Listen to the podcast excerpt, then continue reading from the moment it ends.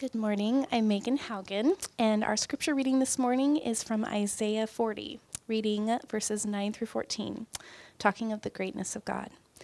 Go on up to a high mountain, O Zion, herald of good news. Lift up your voice with strength.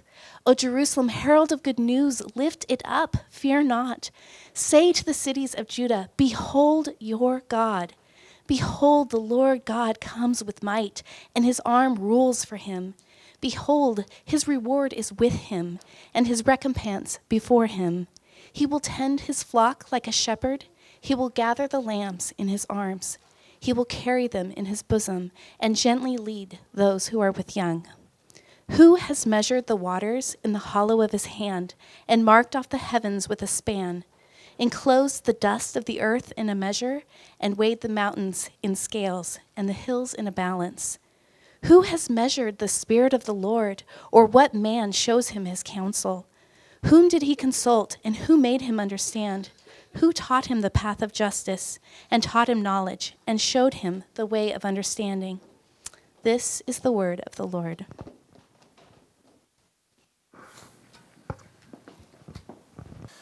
Would you join me as we pray? Father, may you open our eyes to see Jesus as he really is, that we might appropriately respond to him in our lives. Would you this morning dismantle our preconceptions and our predispositions that really distort our perception of him and distort our perception of what life with him was to look like? And so, would you help us now? In your name, amen. Well, please be seated and good morning. My name is Taylor Reevely. It's a delight to be with you. Happy New Year, officially. All those resolutions have come and gone, so now we can get to work.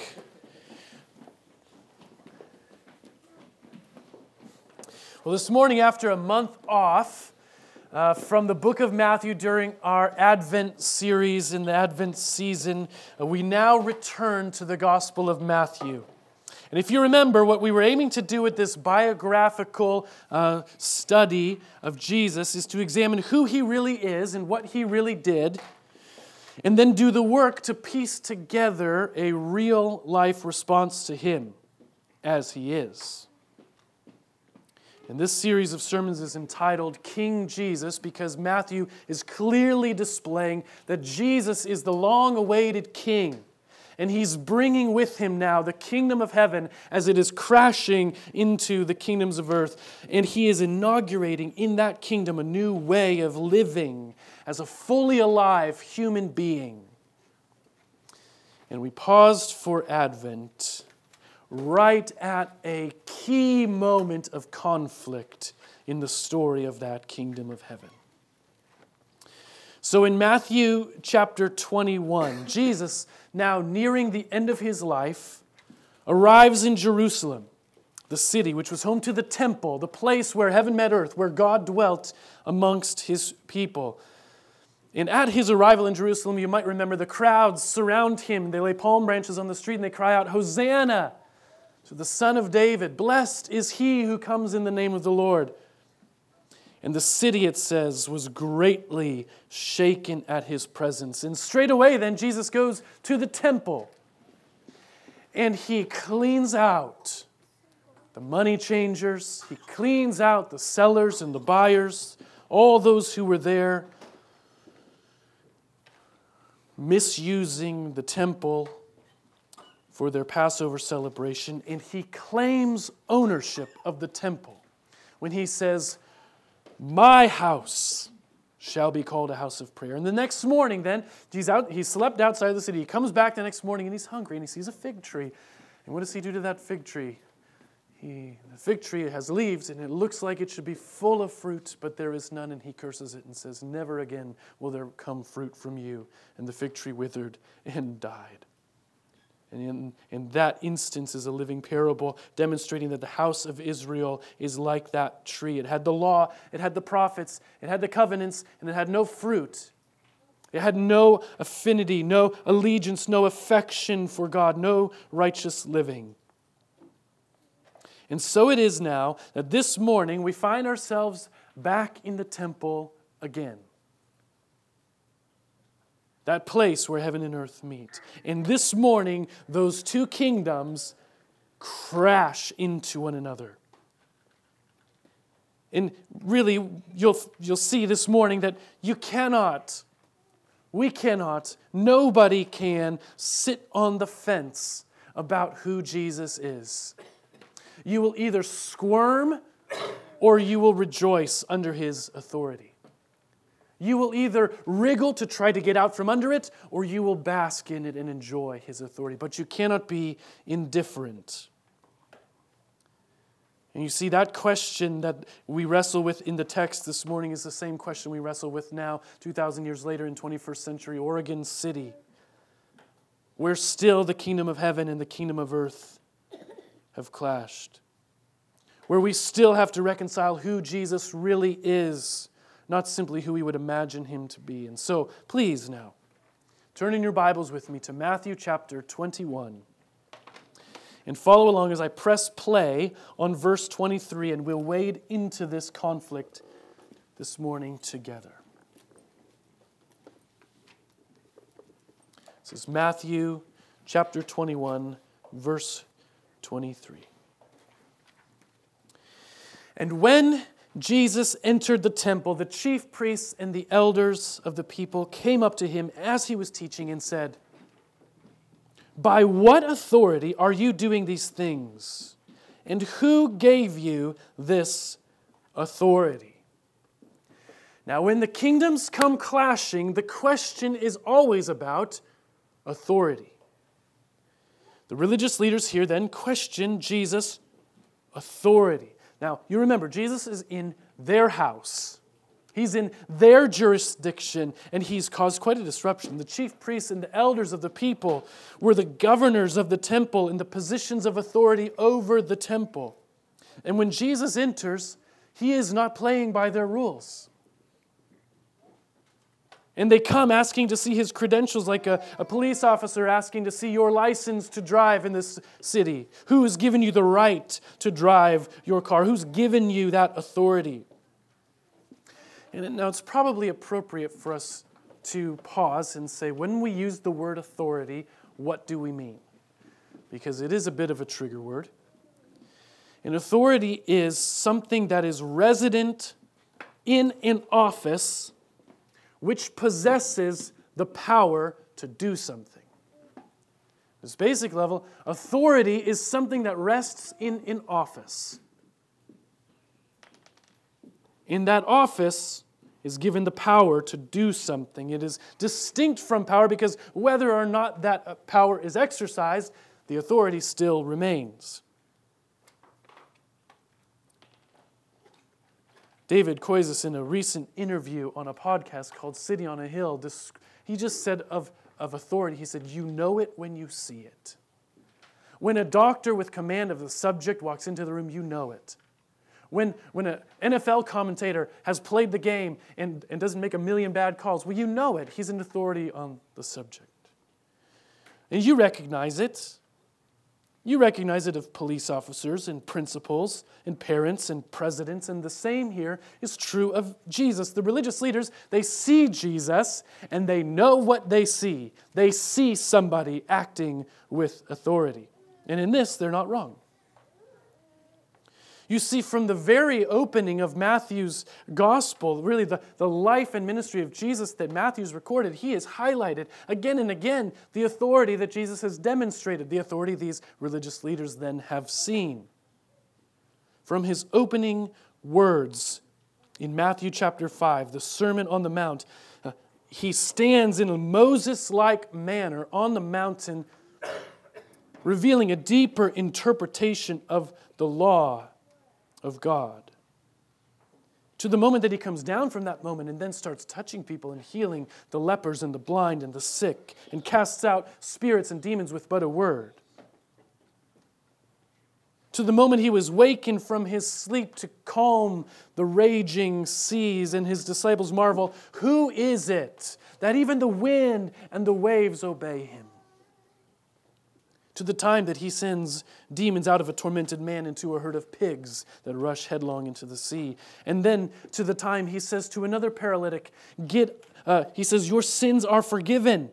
Get up and walk. In order to, it says, demonstrate that the Son of Man has authority on earth to forgive sins. So then, fast forward now to, to why these displays of authority are now causing a problem. In Matthew chapter 21, Jesus enters the temple and in his authority cleans house. He waltzes in and acts like it's his house, like he belongs there. And then he comes back the next day and he sits down and starts teaching in the, in the religious leader's seat with authority, and people are flocking to him. He comes to their place, does their job, and he's doing it not like they would do it, and that is a problem. I mean, to get a sense of the indignation that they would be feeling, um, I don't know, maybe someone has just walked into your house and, and they're rearranging the furniture in your house and they're emptying the dishwasher and putting the Tupperware, God knows where, in your house. Or maybe you, you drop the kids off with an aunt and an uncle, and an aunt and uncle run more of like a boot camp daycare than like a fun daycare. And you're starting to say, What are you doing? Where, who gave you the right? And to challenge the authority, it's appropriate. Sensing then this affront, the affront of Jesus' authority, they step up then to challenge him on it without realizing perhaps the stakes of their challenge. So when they ask, there in verse 23, by what authority are you doing these things? Who gave you this authority? They are first admitting that Jesus does have some kind of authority. But what kind of answer then are they looking for? What are they hoping he'll say? They could be hoping that he would say, Meh, nobody.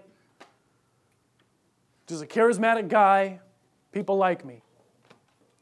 In that case, they could just dismiss him, say, Well, then get out of this place. You have no right to be here.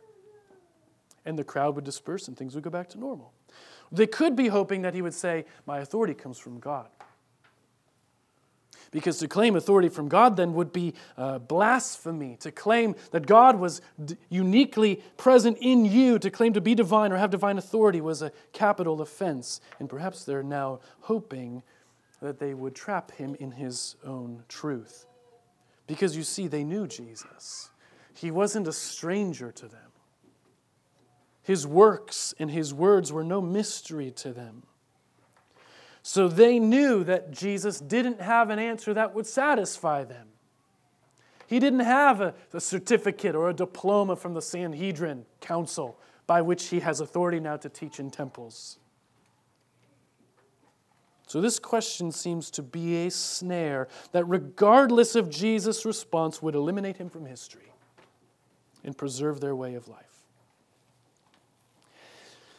So, note then how Jesus responds in verse 24 with authority itself, okay, and turns their question on its head in a manner that is now typical of rabbinical debate. So, you would answer a question with a question. Jesus now answers their question with a question. And he appeals to the authority of John the Baptist. Look at verse 24 and 25. He says, I also will ask you one question. And if you tell me the answer, then I also will tell you by what authority I do these things. The baptism of John, from where did it come? From heaven or from man?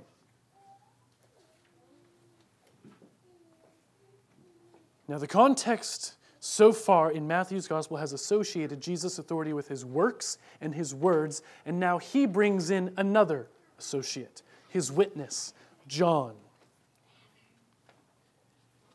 Now, why would he bring John into the equation? How are John and Jesus linked? How is the authority of John the Baptist, the authority of, John, of Jesus, tied together? Now, let's do here a quick review. Uh, during our Advent series, we came across this uh, one of our ancient barren couples, Zachariah and Elizabeth, who were told that they would have a child and they would name him John, and he would be the one who would herald the coming of the long awaited Messiah. God Himself would come to dwell with His people through or following the announcement of John. Now, where does His authority come from? It comes because God spoke to Elizabeth through the angel Gabriel. His authority comes from heaven. You remember.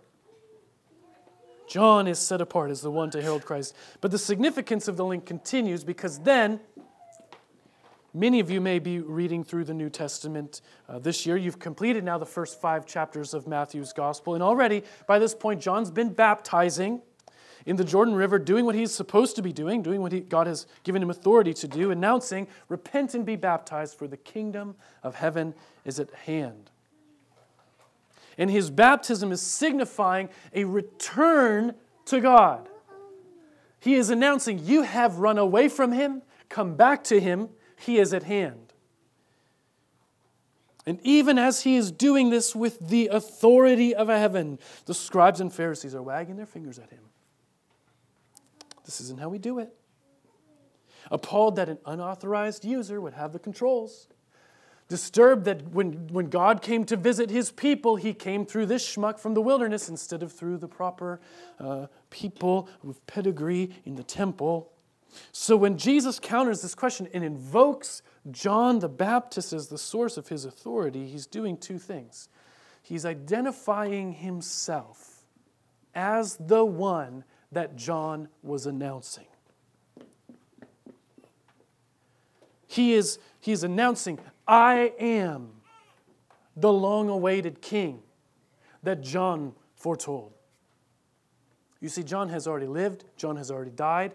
Now we are after Jesus, or after John the Baptist's life, and Jesus is saying, I am still the one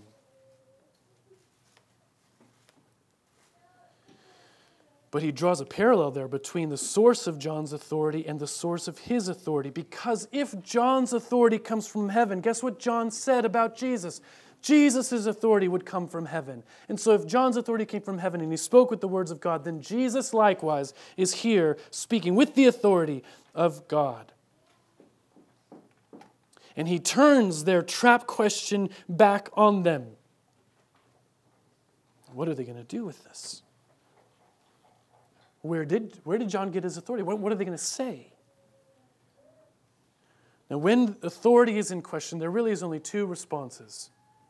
You can, in, in here, in what happens, they wrestle with those implications. There are two responses. Look, at, look with me. They discuss them both out loud in verses 25 and 26. In verse 25, it says, the baptism of John, where did it come from? From heaven or from man? And they discussed it among themselves, saying, If we say from heaven, then he will say to us, Why then did you not believe him? But if we say from man, we are afraid of the crowd, for they all hold that John was a prophet. So here are the implications of their answers. If they say, John's authority came from heaven would mean to admit that John the Baptist was right and that they were wrong all along. And if John was right, then Jesus is in fact a long awaited Messiah, and just as he says he is, and they now have no other option but to submit to him, or they would be defying God himself. And this simply cannot be. On the other hand, to say from man would mean to admit that John was wrong and that they were right all along. But the crowd that is sitting at the temples of, uh, sitting at the feet of Jesus in the temple, you see, they love John. They believe John. They love Jesus. They believe Jesus. They recognize his authority as one from God. So there is a mob culture, a pop culture that has surrounded John and Jesus now that recognize him for who he is and the leaders fear that a mutiny of the mob might drive them from their own house. And so, in order just to keep things civil and in order and to keep their reputation among the people, they cannot say from man. So, those are their options. Submit to Jesus because John's and therefore Jesus' authority is from God, or reject Jesus because they reject John and risk the fallout of the crowd. Now, here's my question. I've already kind of teed it up a little bit. Do you think that they knew the right answer? Do you think that John's witness, John's authority has been validated adequately by the man who has healed diseases and speaks a word and the wind and the waves just stop? He has demonstrated on every page unique and exclusive authority over the physical world through his healing, his command of the wind and the waves, as well as his, the supernatural world through his command of the unclean spirits and demon possessed. Jesus has sparkled as the diamond that John held him out to be. So I believe that they knew the right answer. They, but they knew the right answer and they rejected it. They couldn't bring themselves to say it. They couldn't bring themselves to submit to the one that they had already determined to reject. You see, they really had only two options, but in their pride and in their fear, as well as their predetermination to reject Jesus, and ironically, their failure to act with authority to lead in what is true, they come up with a third option. It's brilliant. They punt. Look at verse 27. They answered Jesus, We don't know. They punt, they pass on the singular question that defined the authority of their office as the ones to lead the people until the Messiah comes. They plead ignorance on the question that will prove them to be the wisest or the most foolish among men. On the question that matters most in all of life and death where does the authority of John come from? We don't know. We don't know. Maybe Jesus will just tell them anyways. Maybe this plea of ignorance will just work out. It's worth a shot. Third options exist. Nope. Jesus responds in verse 27 Neither will I tell you by what authority I do these things.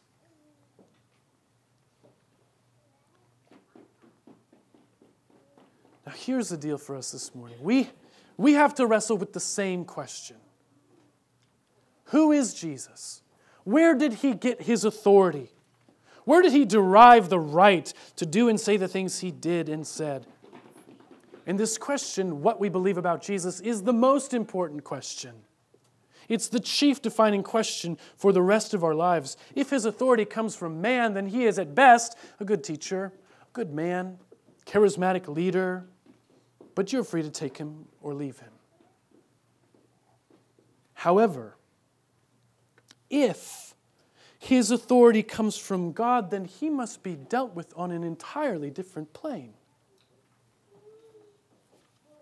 If he truly is authorized by God, that the words he spoke are God's words, then there's no fence to sit on. You can't plead ignorance. You can't punt. There's really only one option, and it is to submit to his authority and follow him. Now, throughout our time in Matthew, it's become, I hope, abundantly clear that Jesus is fully God and fully man. We made it especially clear that's what Advent and Christmas are about, is this um, the incarnation where the fully God becomes fully man at the same time.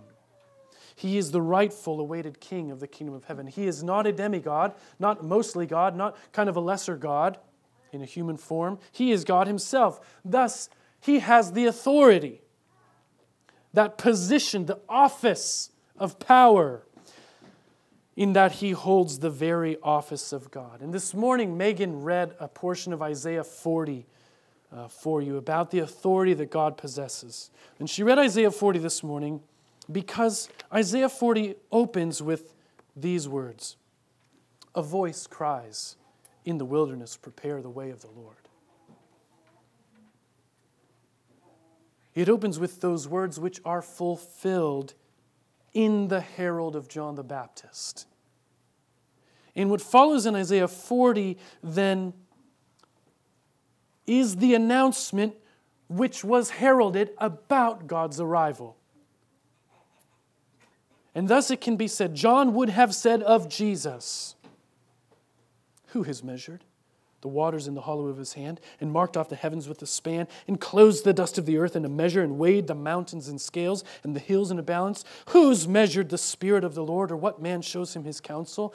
Whom did he consult? Who made him understand? Who taught him the path of justice? Who taught him knowledge, and showed him the way of understanding? Where did his authority come from? Is the question that John is asking, or that Isaiah is asking, Isaiah 40, that John is asking then of Jesus. Who authorized this man? Nobody taught him justice. Nobody taught him knowledge. He is the author of justice and the author of knowledge.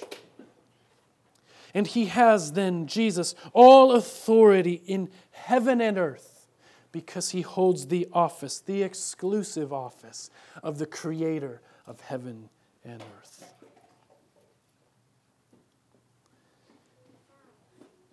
Now, if that is true, then what are we going to do with him? What are our options? We could reject him. We could reject him, which is the definition of sin. Sin is rebellion or rejection against God's rule. It's to say, you can own all of creation, but you can't own me. And that is how the religious leaders are approaching Jesus with a predisposition to already reject him. And I'll just say it would be the foolish decision to make. And we would never say that, right? Instead, we might say, I would, would never say, I reject you.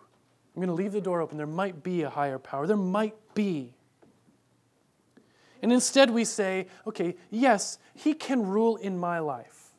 And maybe we'll work out some little arrangement where we kind of co rule together.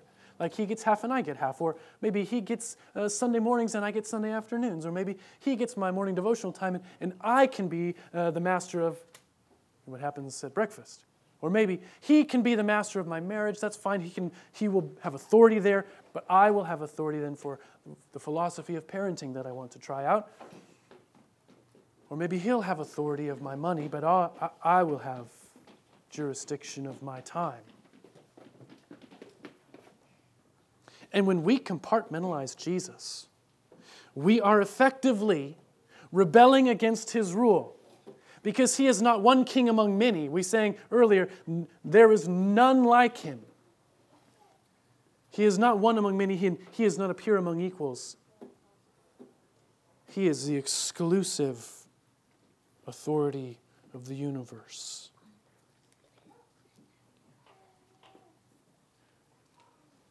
Now, the alternative then to this full rejection or this partial rejection of his authority is to submit to him, to yield to him in everything.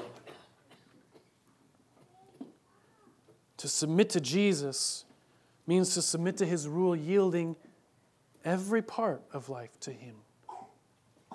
To follow him means that you follow him on Sunday, yes, and Monday through Saturday, at home and at work, in public and in private, all the time. And I've, I just got to say how easily inclined we are, it's built into us to be averse to authority.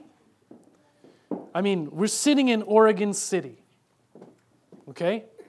The end of the Oregon Trail. Do you know how we got here?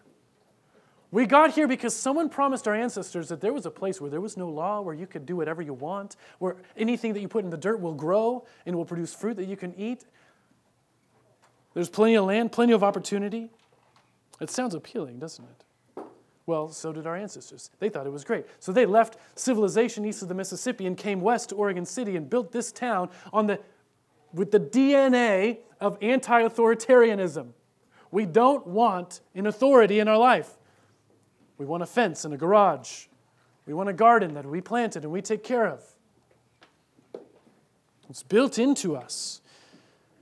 But it's not just our city's DNA. You know that United States of America was birthed out of the Revolutionary War, which was a cry against the authority of the King of England. So, some of our aversion to authority, then, I have to say also, some of that aversion is justified. There are times when you are smarter than the person in authority or who holds the office over you. You're, you're right to be cautious, you're right to be wary. There are times when offices of authority are abused or misused, and you're right to question. But beyond really simply this, the cultural resistance to authority that's built into our, our culture, even the, the way we were raised, it's built into the fabric of fallen humanity. I mean, ever since the Garden of Eden, on the second page of the story, when God was with humans, showing them what life with Him was going to be like and how good it would be, humans have chosen to feast on forbidden fruit, resisting God's authority. Now, to live under God's authority, really, this is the, this is the story of the garden. To live under His authority is the place of blessing, it's the good life is to be under his authority. To reject his authority, to step out from under it, is to be removed from his presence, to suffer and die alone in everything that is broken. But the story that we all share as humans is this story, which says all of us have, in some respect, great or small, rejected and resisted the authority of God in our lives. And what then is He going to do? Okay, he holds the unique office of being the creator of everything. He has all authority. What is he going to do with those humans who have rebelled against him? What should he do? How is he going to use his authority? As we close, I want you to turn in your Bibles with me, please, to John chapter 10. because I want to show you. I want to show you how Jesus uses the authority that he has toward those who have resisted him.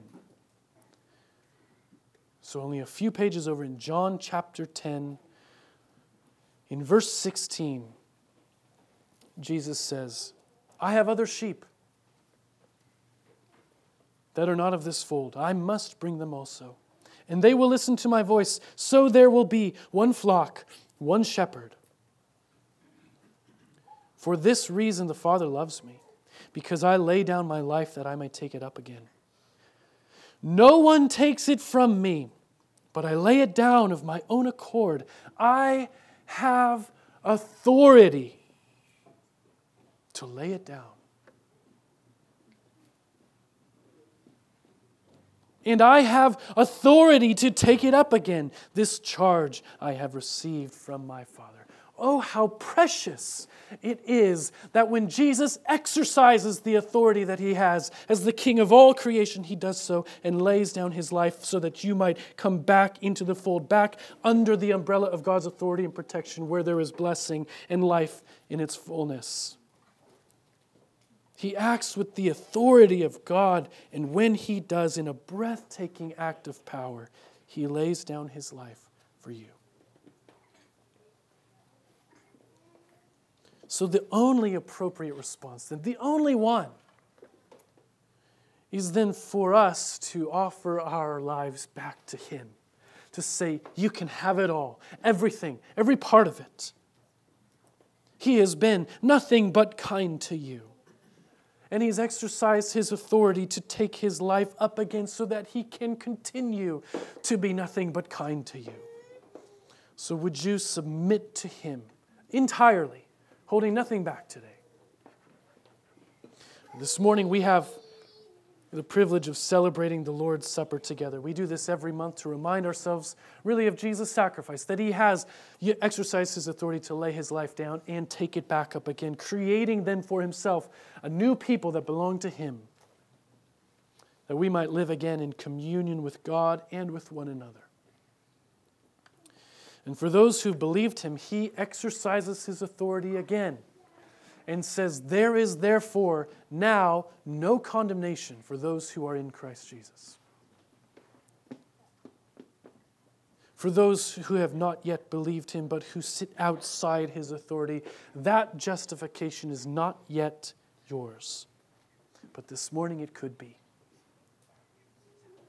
So, would you right now, trusting Jesus, confess your resistance of whatever degree and submit your life to Him and join us at the table? At the table, uh, the bread represents Jesus' body, which is broken for us. The juice represents His blood, which is shed for us. So, during the next song, please make your way up to the table, receive one of the elements, return to your seat, and then in just a moment after the song, I'll get back up and we will celebrate the Lord's Supper all together. Would you please join me now as we pray? Jesus, you are the King, and we are your people. You are the shepherd, and we are your sheep, and you have every right, every right to discard us, to forget us. But instead, you draw near to us. Would you move in our hearts now? Show us, really, would you show us our white knuckles and pry them open with your, with your kindness, that every part of our lives might be yours? Uh, Father, we rejoice in your kindness now as we sing and celebrate in your name. Amen.